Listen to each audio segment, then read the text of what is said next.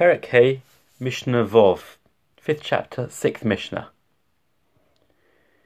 So after he had um, put some of the blood in each of the corners of the golden altar, Hizo al toharo mizbeach sheva palmim. He would sprinkle on the um, inner space, the top of the golden altar, seven times.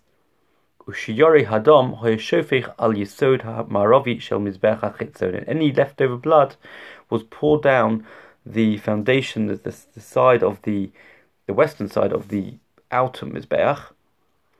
Uh, v'shel mizbeach hachitzon hoyeshofich al yisod dromi. And any leftover blood from any of the korbanot, of the offerings that were done on the outer altar, were poured on its southern side.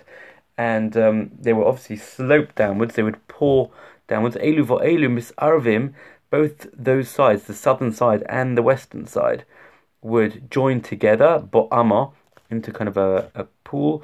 The yotzim and nachal kidron, and there was a pipe that would go down to the Kidron Valley, and that's where all this leftover blood would drain down to.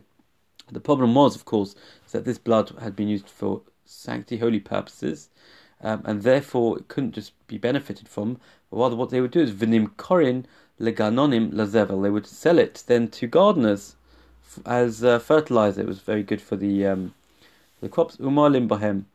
Um, and then those the gardeners could then use them. They wouldn't be allowed to use them if they weren't paid for it. But once they paid for, for it, then they would be allowed to use that blood for um, for fertilizing their fields.